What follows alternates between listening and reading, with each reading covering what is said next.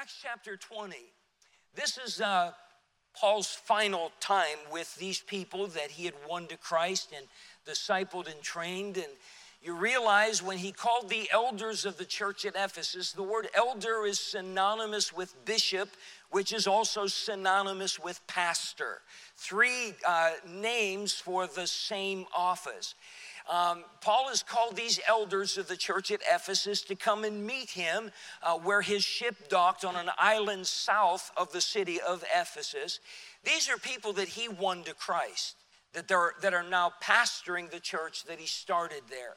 Paul spent about 3 years in that church, and it was his longest ministry, and it may have been his most fruitful ministry in spite of the hardships.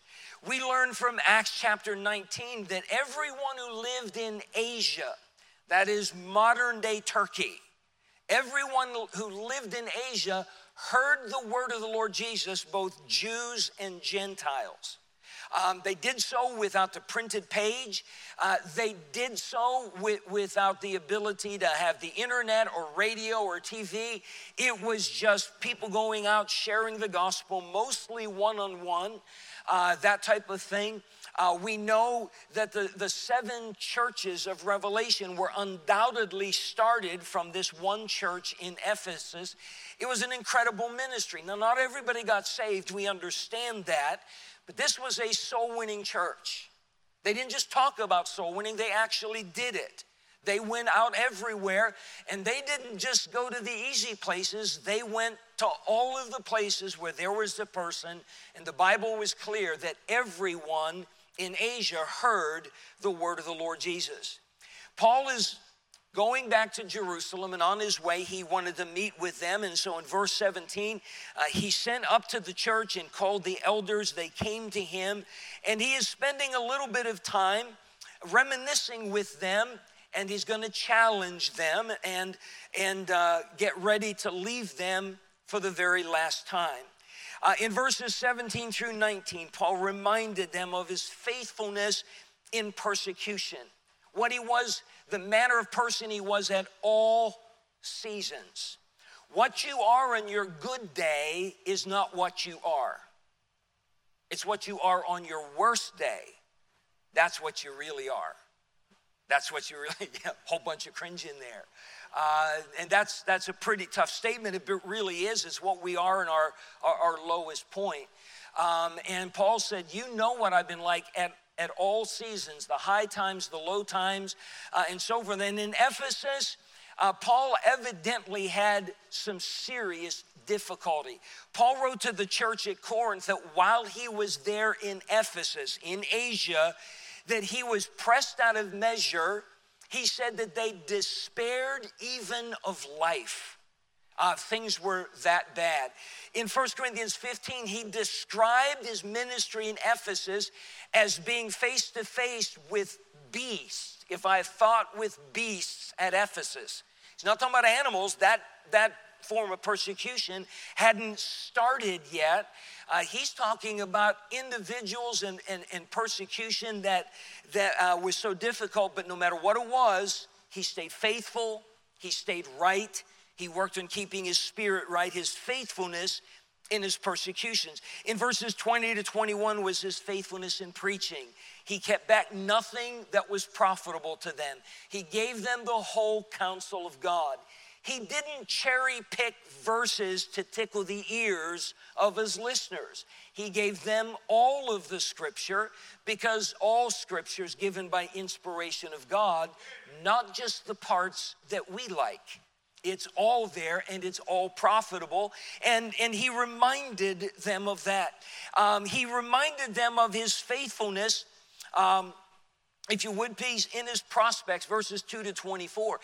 He knew he was supposed to go to Jerusalem. He's bound in the Spirit, but everywhere he stopped, the Holy Spirit was sending someone along to tell him, to warn him, that bonds and afflictions were waiting for him there. It wasn't that Paul was out of the will of God and the Holy Spirit is trying to warn him not to go there. The Holy Spirit's preparing him. Paul knew that's where he was supposed to be. The Holy Spirit's preparing him, letting him know things are going to get tough. You need to be ready for that. That's why we are commanded to put on the whole armor of God, that we may be able to stand against the wiles of the devil. It's not a matter, is the devil coming after us? It's when and how, and we're supposed to be ready. I love verse 24. Paul says, but none of these things move me. None of the prospects of difficulty or whatever, none of these things move me. Neither count I my life dear unto myself, so that I might finish my course with joy in the ministry which I have received of the Lord Jesus, to testify the gospel of the grace of God. That is a good verse to commit to memory. That is a good verse to adopt as our own. What is it that'll get you out of church? What is it that will get you to stop reading your Bible? What is it that will stop you from being a witness for Jesus Christ? Paul said, there's nothing that will do that to me. He said, I am just determined, I'm gonna finish my course. By the way, did he? How do we know? How do we know he finished his course?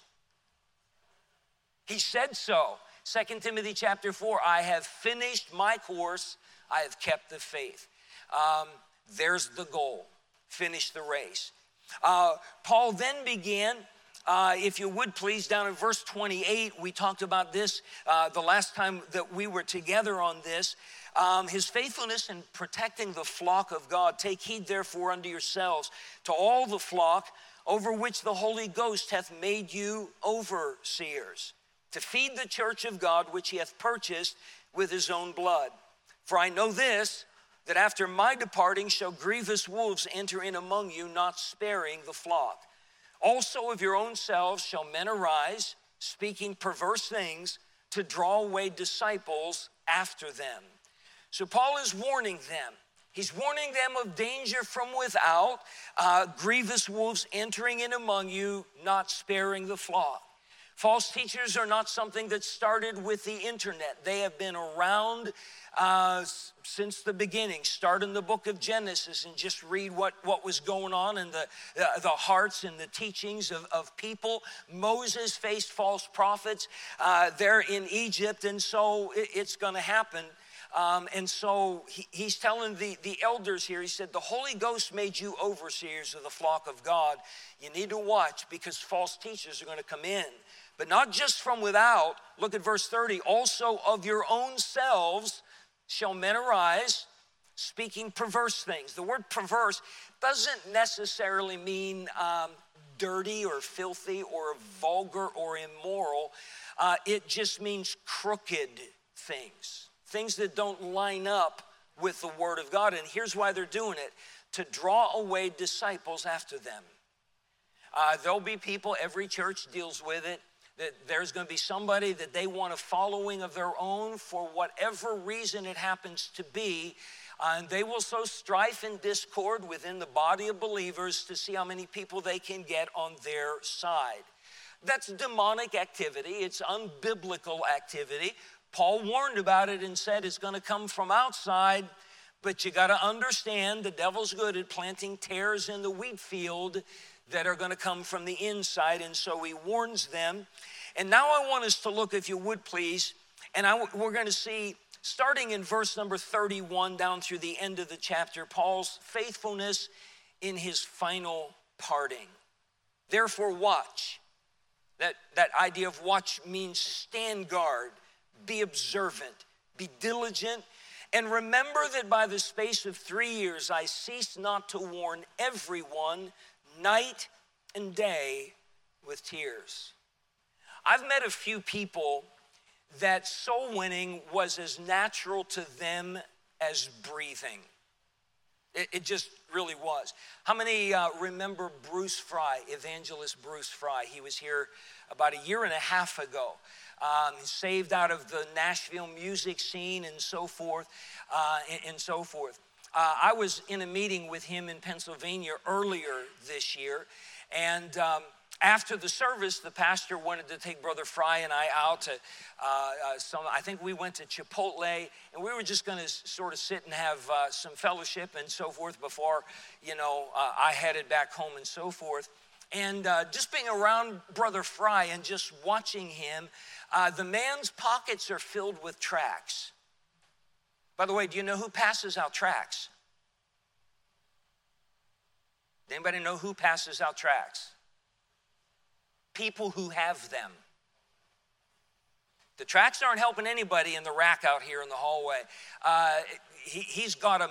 When the pastor paid for our meals for us, Brother Fry immediately started talking to the young man that was checking us out and so forth, and told who he was, and he pulled out his tract that has a picture of him before Christ and then after Christ.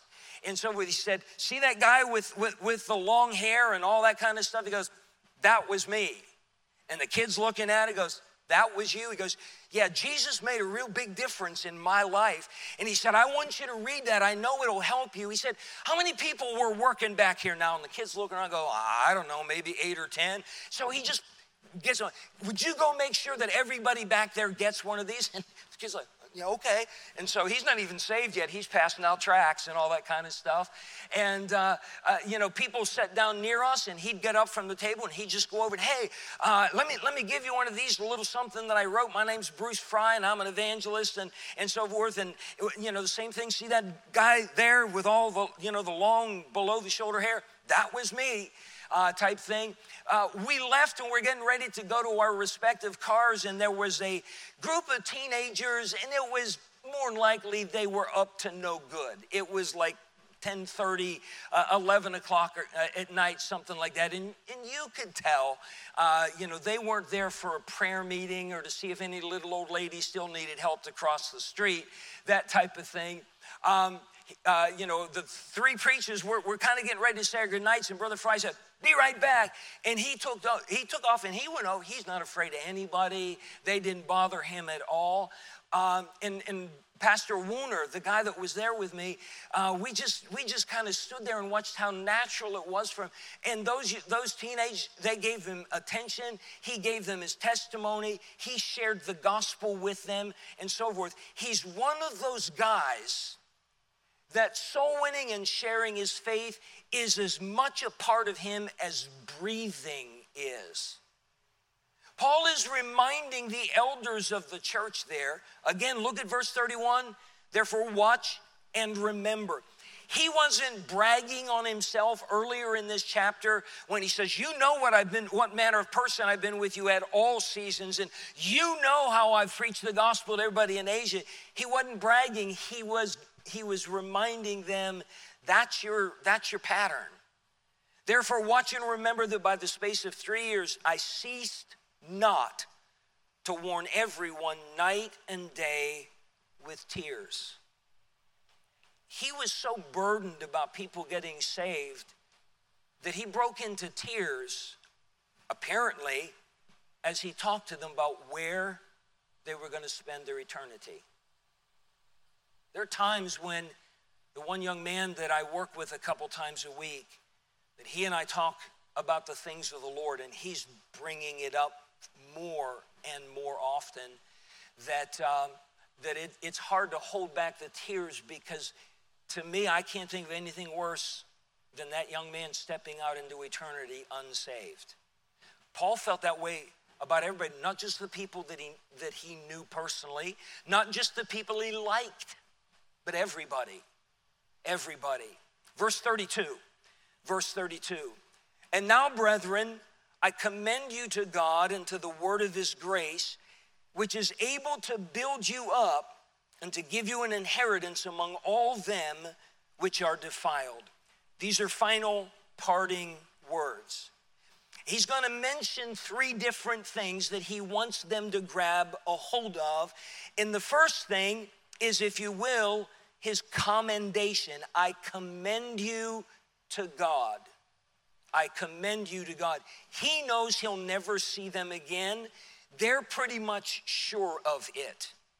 There might be a letter, in fact, there would be a letter called the book of Ephesians back to them, but they would not see each other face to face. They would not hear his voice again. They would not sit under a single sermon. This was it. And Paul was walking away realizing, I will never go back to that church. I will never sit in one of those services. This is it. This is an important moment for both Paul and the elders of that church.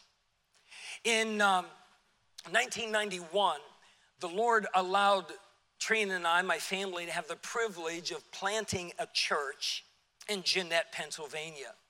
We started with 8 of us. That included 5 dishes. Tim was my usher at the age of 6. And then we had 3 others that came on that first Sunday. Nobody that I'd led to Christ came. It was a discouraging time. But over the course of 6.5 years, we grew from a meager start of 8 to 226 on our 6th anniversary. We had purchased our own building and land and remodeled and moved in and so forth. Looking back, on any given Sunday, I could just look out on the congregation and realize that probably 80% of the people sitting out there were people that either I had led to Christ or Trina had led to Christ or had come to church and gotten saved in some part of the ministry there. We had some other folks that were looking for a church. We had several families that drove nearly an hour one way to come to church because there just wasn't anything in the area where they lived. Most of those people, though, were our converts. If you were to go back today, on any given service, you look at the choir, look at the Sunday school teachers meeting, look at the academy staff. Almost all of those people are people from when we were there in the 1990s that we had led to Christ, that we had disciples and trained. And as such, I was their spiritual father. Paul called himself that to the church at Corinth. He said, I'm your spiritual dad. I'm the one that led you to Christ and discipled you, and so forth. We had a close relationship with the people in that church. And then the day after our 6th anniversary and that big Sunday and all the rejoicing that we had, the very next day, I got a call from some guy named Earl Held. Never heard of him before, had no idea, and he introduced himself. He said, I'm a member of a Heritage Baptist Church in Wallingford, Connecticut. And your name was given to us, and we have lost our pastor. And so I'm calling to reach out and see if you might be interested in maybe coming to candidate to be our pastor. And I said, no, not interested at all. I said, I am so happy where I'm at. I have no desire to leave. That should have been the end of the conversation. But he played dirty. He said, will you pray about it? Well, what am I supposed to say about that? No, I will not pray about it. You know, sure, I'll pray about it. And then he followed with another question. He said, would you come up and just do pulpit supply and preach for us on a Sunday, that type of thing. And you know, I'm thinking, well, I turned him down and said, I'm not coming, I'm not interested, so I'll do that. That was the day after our 6th anniversary.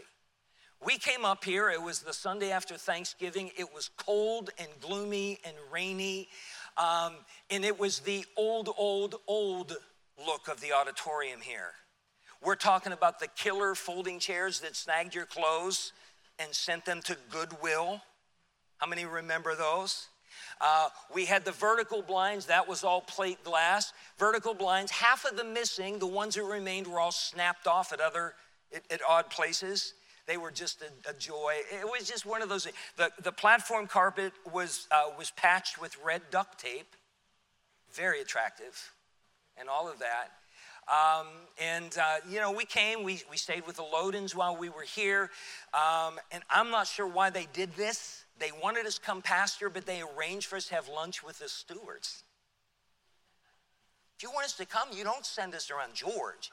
Now, the stewards came over to Loden's house, and we got to know their family a little bit and so forth. And the bottom line is we did not want to be here. We just did not want to be here. We wanted to be in Jeanette. Mr. Held called back a week later and said, well, you came. We were wondering if maybe the Holy Spirit's changed your mind. No, he hasn't. But then again, I hadn't really prayed about it because I was happy where I was. Have you ever been like that? You feel the Lord's leadership on something, but you don't want to do it, so you don't really pray about it because you don't want to hear what he has to say. You know how that goes? Long story short, obviously, the Lord changed my mind, and it was the will of God for us to come here. We announced our decision in late March of 1998 and told our church for the first time there in Pennsylvania that God was calling us here. And we stayed until the end of May. We came here Memorial Day weekend.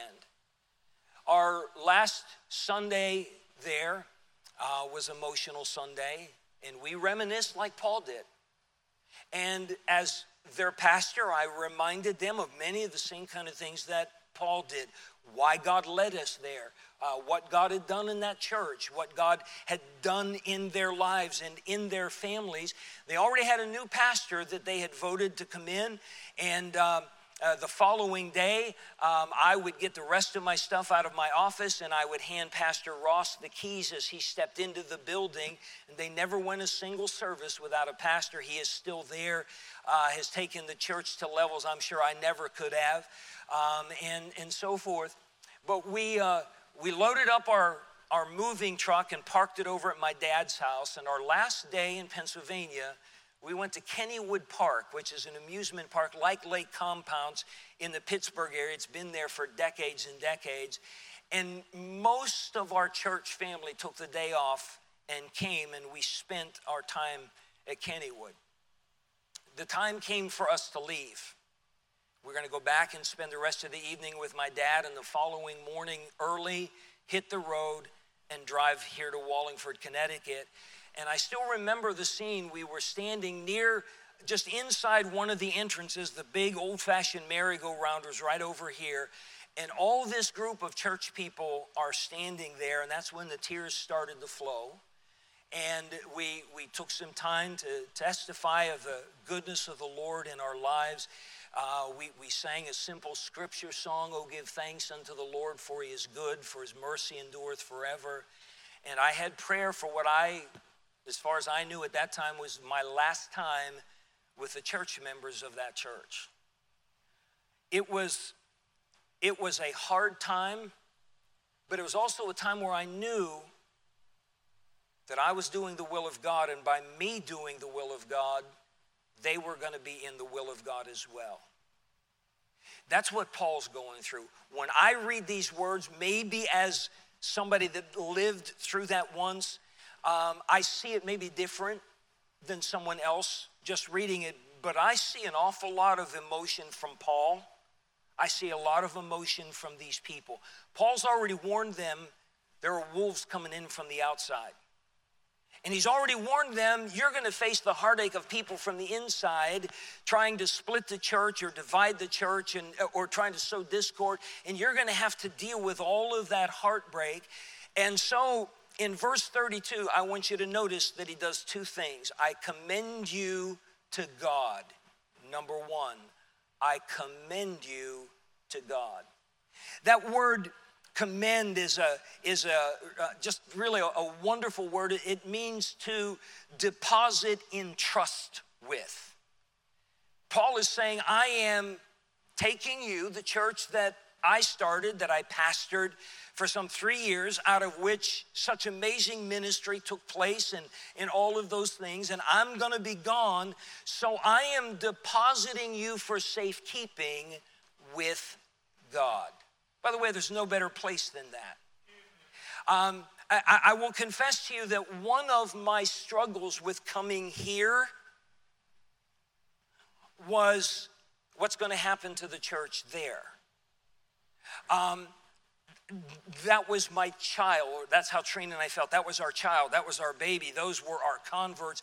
That was our family and all of that. God had to remind me it wasn't my church. It's his. I didn't give myself for that church, but Ephesians says that Jesus gave himself for the church. Am I right? So Paul's saying, I want to remind you, I want you to know, I am commending, I'm depositing you for safekeeping with God. And if we understand that, we'll be okay. Keep your place here and turn back to the Old Testament book of Isaiah. And turn to chapter 41.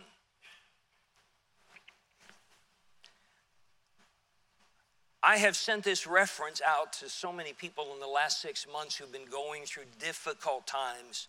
And every time I've sent this reference out, I've gotten a note back as they looked it up, and that was the verse. That is exactly what they need. Look at verse 10. The Lord is speaking to Israel, fear thou not. We got so many things to be afraid of.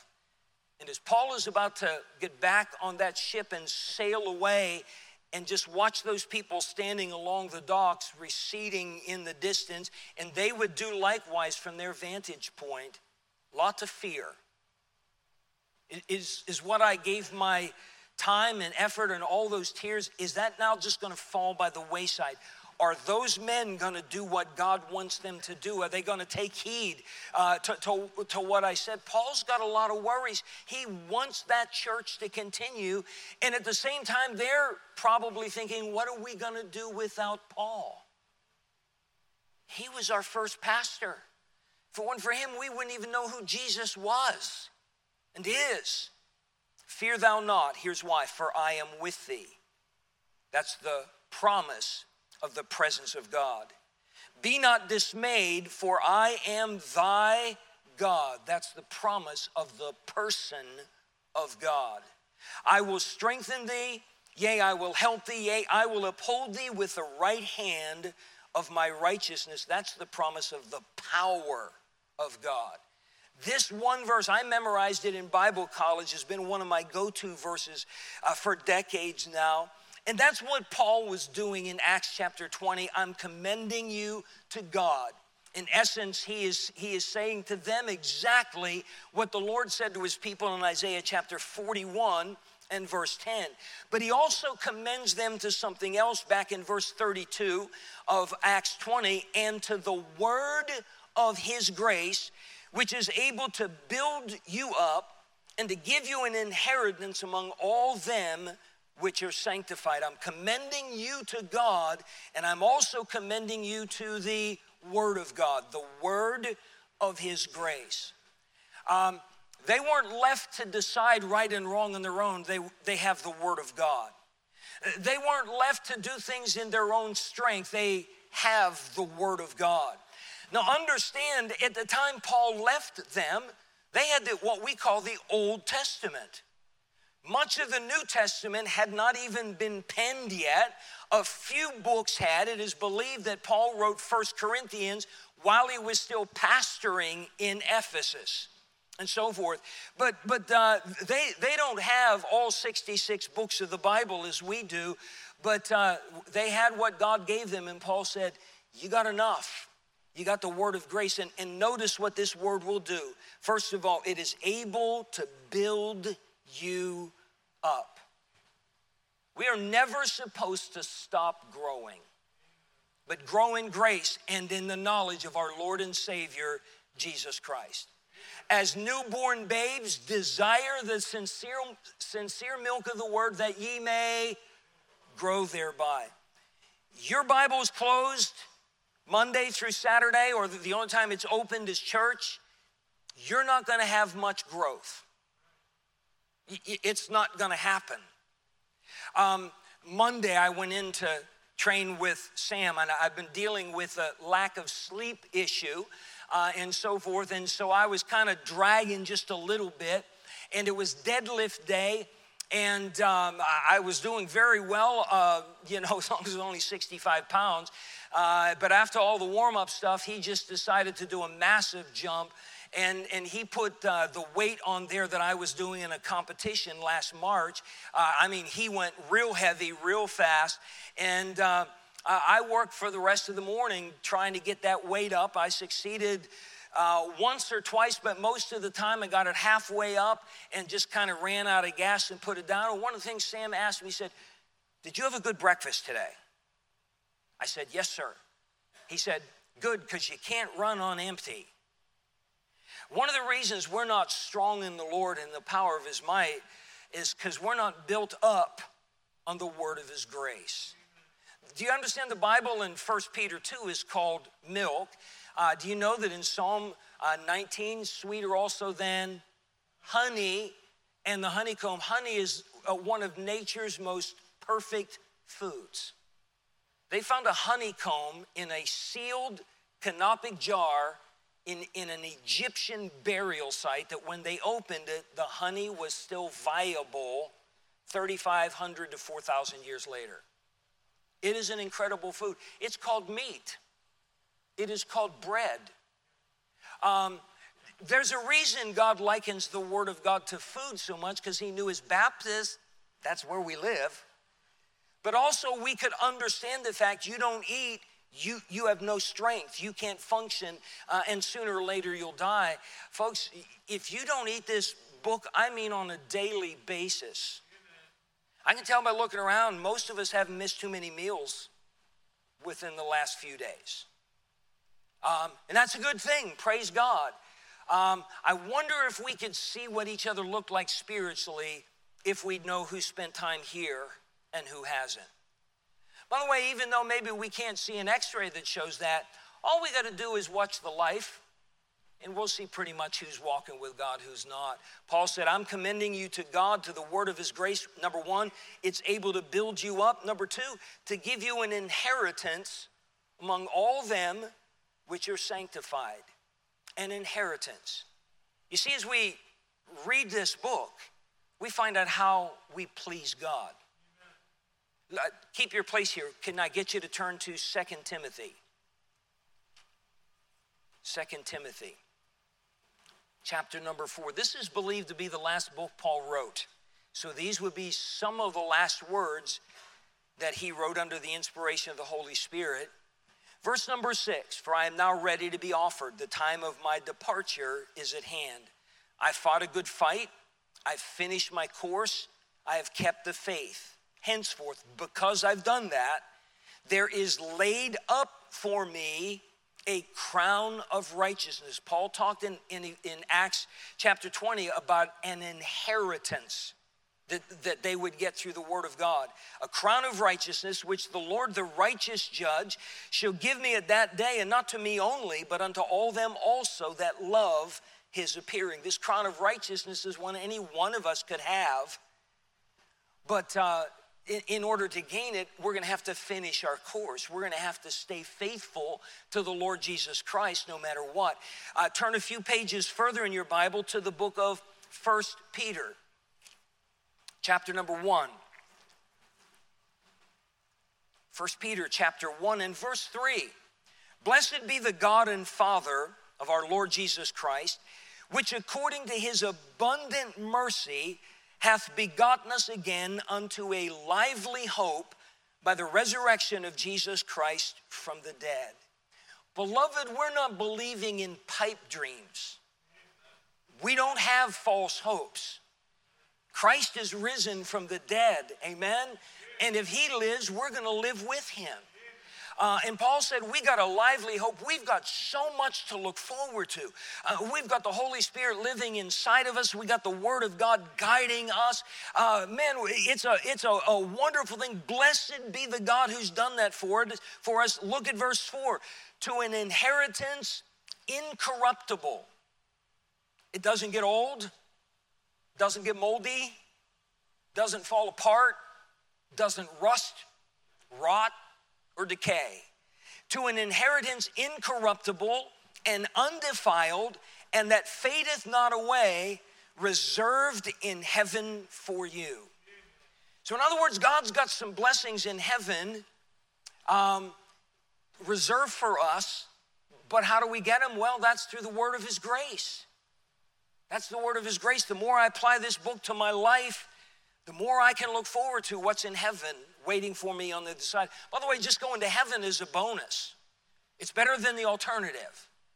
But God says, there's heaven and there's streets of gold and there's mansions, but there's crowns. There's positions of ruling and reigning with me. There's being seated near me. There's so many blessings God has if we're faithful. Amen? Look, if you would, please, to John chapter 14. John chapter 14, the night before Jesus went to the cross, he's in the upper room, he's talking to the disciples about the betrayal. He's already warned Peter, about the devil wants to have him and so forth, and Peter's not taking it well. And the disciples are rightly troubled by what they're hearing. That's not what they looked for in him. They saw him as the Messiah who would come and set up his kingdom. They weren't looking for the cross. Notice what he says, verse 1 of verse 14, "Let not your heart be troubled." Sean Hannity quotes this an awful lot. Unfortunately, it's the only part of this he quotes. "Let not your heart be troubled." Not because Sean's on the air and he's got the answers. You believe in God, believe also in me. My faith is not in Sean. My faith is not in donkeys or elephants, none of those things. My faith is in the Lamb of God. He said, "You believe in God, believe also in me. In my Father's house are many mansions. If it were not so, I would have told you. I go to prepare a place for you. And if I go and prepare a place for you, I will come again and receive you unto myself, that where I am, there ye may be also. And whither I go ye know, and the way ye know. Thomas saith unto him, Lord, we know not whither thou goest, and how can we know the way? Jesus saith unto him, I am the way, the truth, and the life. No man cometh unto the Father but by me." Isn't that a wonderful portion of Scripture? Just jam-packed with promises. Back in Acts chapter 20, Verse 32, when he talks about the word of his grace, which is able to build you up and to give you an inheritance among to all them which are sanctified, we're reminded, let's just follow the leadership of the word of God. Let's apply it to our hearts and our lives. How many are reading the Bible through this year with that schedule? Awesome. How many enjoyed the fact that on the day of Psalm 119, that was the only chapter we had to read? I love Psalm 119. It is my favorite chapter of the Bible, has been for 40 years or so. I've committed a number of the verses there to memory, 176 verses, all but about 6 of them speak directly about the Word of God and its impact and its influence and its help in our lives. It strengthens us and it quickens us and it feeds us and it enlightens us. And on it goes, and it's a magnificent psalm to help us understand that this book is like no other book. And only this book has the words of life. And only this book has been inspired by the very breath of God. And we've got it not in part, but in its entirety. If Paul said to the church at Ephesus, I commend you to God, that's an amazing thing. God will take care of you. But he also says to the word of his grace. But listen carefully. This is the word of his grace, correct? Okay, so I've got the word of his grace. I'm protected, right? I'm carrying it around with me. I got the word of his grace. Satan can't get me. Satan comes after me. I just stick my Bible, right?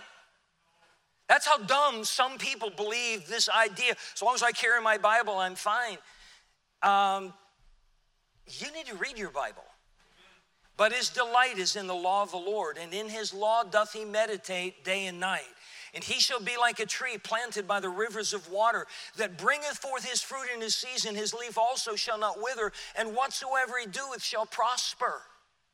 I'm convinced that one of the reasons there are so many believers who aren't bearing fruit for Christ is because the reality is they carry a Bible around, but they haven't put it in their heart. They talk, I believe the Bible, and I'm King James only. That's great. Did you read any of it today? Amen. When was the last time you memorized a single verse of this book? Think about it. So you're trying to make us feel bad? No, I'm trying to make us feel like Christians. Paul said, this is how you're going to be strong.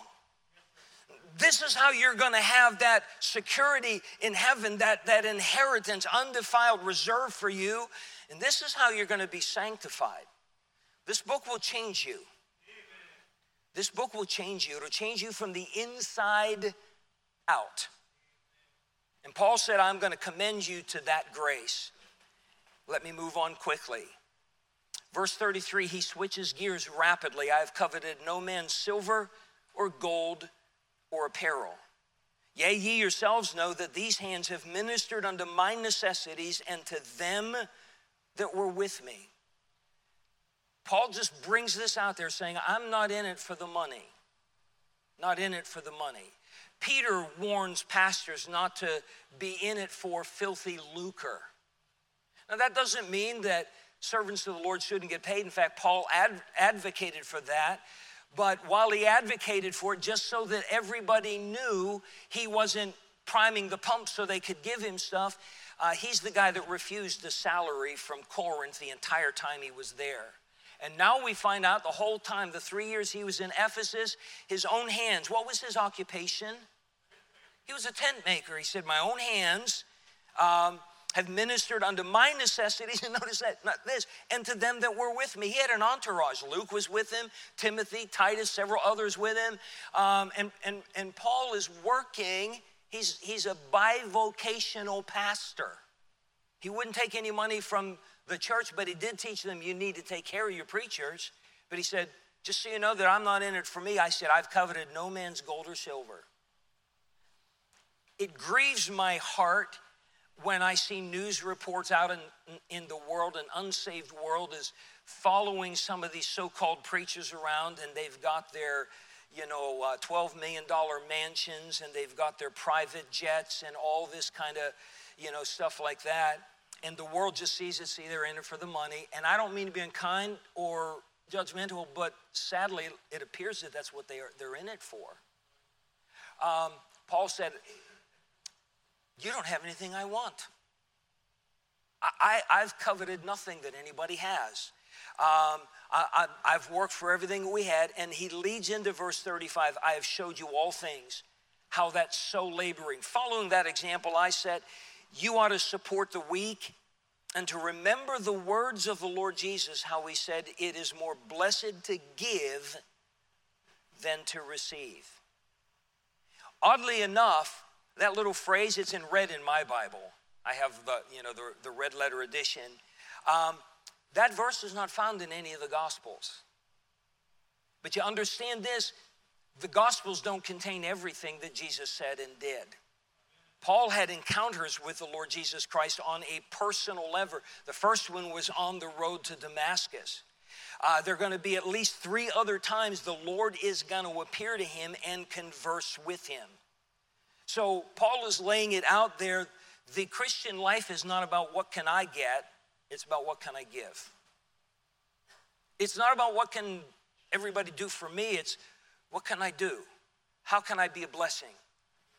And if we've got that mindset, we're going to be safe from a lot of the pitfalls that come along. Verse 36, when he had thus spoken, he kneeled down and prayed with them all. We're guessing possibly it was on the sand of the seashore. A lot of times in those days, the ships would be anchored a little out from land, and they would take smaller boats back and forth. We're not sure. There may have been a dock involved. And you just see Paul and this group of people. It just says the elders. We don't know how many people are in that group. They kneeled down. They prayed and prayed with them all. And they all wept sore and fell on Paul's neck and kissed him, sorrowing most of all for the words which he spake, that they should see his face no more. And they accompanied him unto the ship. Paul's ministry in Ephesus, that physical ministry while he was there, has come to a close, and they know it. It is a hard time for them. Now, Paul will write them a letter about 4 years later. The events of Acts chapter 20 happened somewhere around 59 AD, the year 59. Somewhere around the year 63 or 64 is believed when Paul penned the book of Ephesians and sent it to them, which is one of the most sublime books of our New Testament. That's where we read about the whole armor of God that we studied for a number of weeks. So Paul's going to write to them. Now remember, he warned them about false teachers. He told them to watch and so forth. The last time the church at Ephesus is mentioned in the Bible, does anybody know where that is? The last time it's mentioned. We know Paul talked about it in Corinthians. He obviously talked about in the book of Ephesians. When was the last time the church at Ephesus is mentioned in the Bible? Revelation chapter 2. Can I get you to turn there? Revelation chapter 2, and we'll finish here. If the events of Acts 20 took place, let's just say AD 60 to make it a round number. AD 60. The book of Revelation is believed to have been written by the Apostle John in AD 96. 36 years later, almost 4 decades later. Here's a sad statistic. Did you know that the average Bible-believing church does not stay doctrinally sound for more than 2 decades? Things start changing. That's a sad thing. Almost 4 decades have gone by, and look what the Savior has to say. Verse 2, I know thy works, thy labor, and thy patience, and how thou canst not bear them which are evil. Thou hast tried them which say they are apostles and are not, and hast found them liars. Isn't that what he told the elders at Ephesus to do? To take heed about the grievous wolves coming in to devour the flock and the people rising from the within. You realize the Savior's commending them 40 years later. They are still abiding by that. Kudos to them. And has borne and has patience and for my name's sake has labored and has not fainted. Paul encouraged them to follow his example, what manner of person he was at all seasons, how he ceased not to warn people night and day with tears. Do you understand the Savior is commending them? They are doctrinally sound, they're biblically separated, and they're busy in the service of the Lord. So kudos to them, 4 decades later. Of course, we know something did change with them. Verse 4, nevertheless, I have somewhat against thee because thou hast left thy first love. Their reason for doing it all was no longer love for the Lord. The Bible doesn't say what it was. It just wasn't love for God anymore. It might have been they just did it because that's what they always did. It might have been that it was just a matter of duty to them, and a relationship with God was something that they didn't seem to grab a hold of anymore. By the way, that was a big problem. The Savior said, either you get your first love right or I get rid of you. I'll have no church rather than a dead church. Your love affair with Jesus Christ is all important in his eyes. He's not as impressed with our attendance records as we are. He's not as impressed with our resumes as we are. He's not impressed with us telling everybody, well, I do this, and I do that, and I do this. He just wants to know, do you love me? Oh, yeah, sure, I love you. But he knows better.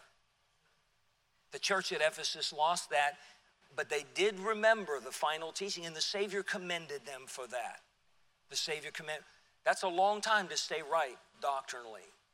Beloved, let us stay right with God till Jesus comes. Let us stay the right kind of church, doctrinally sound, biblically separated, busy in our service for Christ, but full of love and passion for our wonderful Savior. Right after Paul got on the ship, they decided to have a business meeting, so we're going to follow their example, and we're going to do that.